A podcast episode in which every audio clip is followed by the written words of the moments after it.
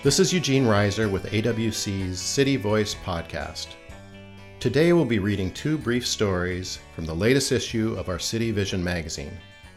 The first is Race Pace, which tells the story of how Tumwater has begun diversifying its fire service.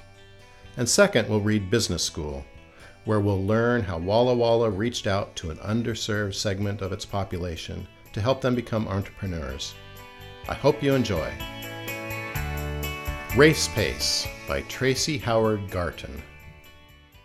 After a recent search to fill seven department vacancies yielded only white male candidates, City of Tumwater Fire Chief Scott LaVille and City Administrator John Doan decided to do something about it. They founded the IDEA Team, a diversity hiring program to create a firefighting talent pool that would accurately reflect the shifting demographics of the city. The face of Tumwater has changed considerably over the past few years, says LaVille, and we needed to figure out how, as a fire service, we could represent that. According to U.S. Census statistics, the non white share of Tumwater's population has nearly doubled since 2000, from 11% to 19.6%. Yet even the city's demographics have shifted. The profile of candidates for firefighter positions remained constant, predominantly white and male. To identify the causes for the discrepancy and counteract the trend, in March 2018, the city created the IDEA team. The acronym is short for Inclusive, Diverse, Empowered, Accessible. Nearly 2,000 fire department officers, union leaders, and city staff who manage multiple committees dedicated to finding and creating ways for the department to proactively attract a more diverse pool of candidates and to bolster inclusivity overall.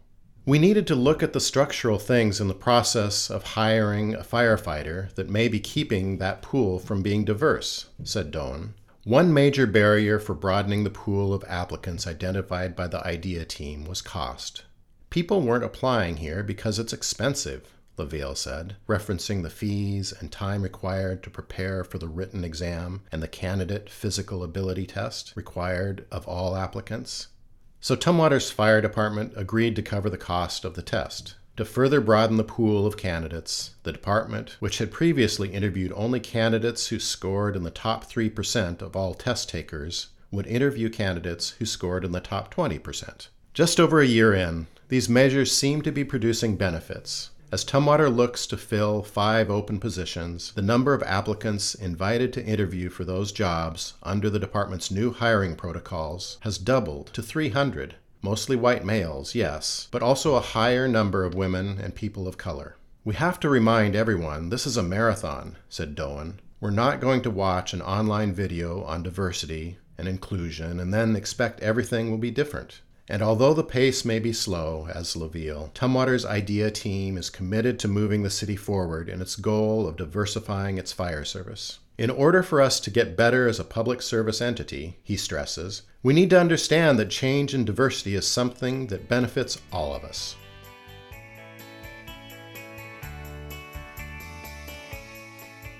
Business School by Ali Gish. After the city of Walla Walla was designated an entitlement city in 2013 and became eligible for Federal Community Development Block Grant Funding, or CDBG, Byron Olson, Walla Walla's deputy city manager, and Jennifer Beckmeyer, the city's CDBG coordinator, began looking for ways they might leverage Walla Walla's CDBG grant, totaling over $381,000 in 2018 to serve single mothers and the city's Hispanic population, which a scan of local demographic data deemed most in need of assistance to start and grow businesses.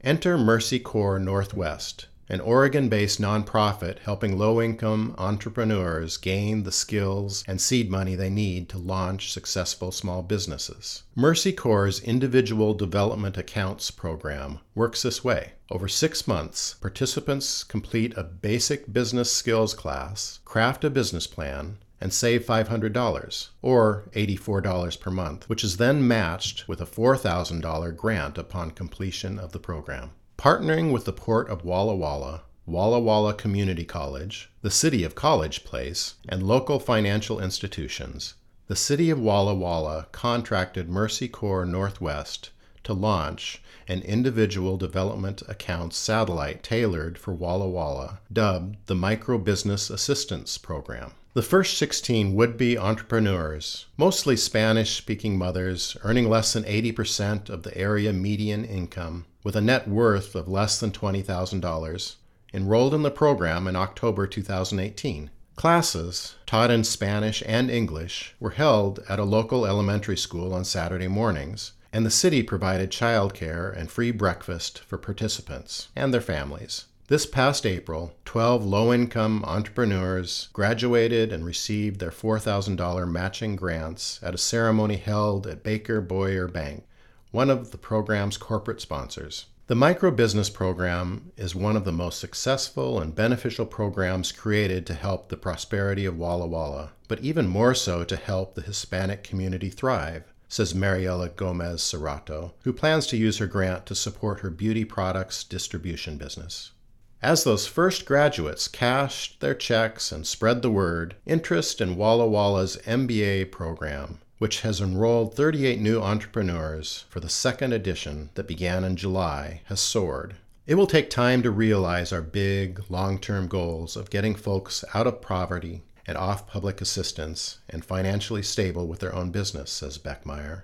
The change I have seen is that people come into City Hall asking questions and knowing there's a place to go where someone can walk you through the process of getting a business license in Spanish. That just didn't exist in this community.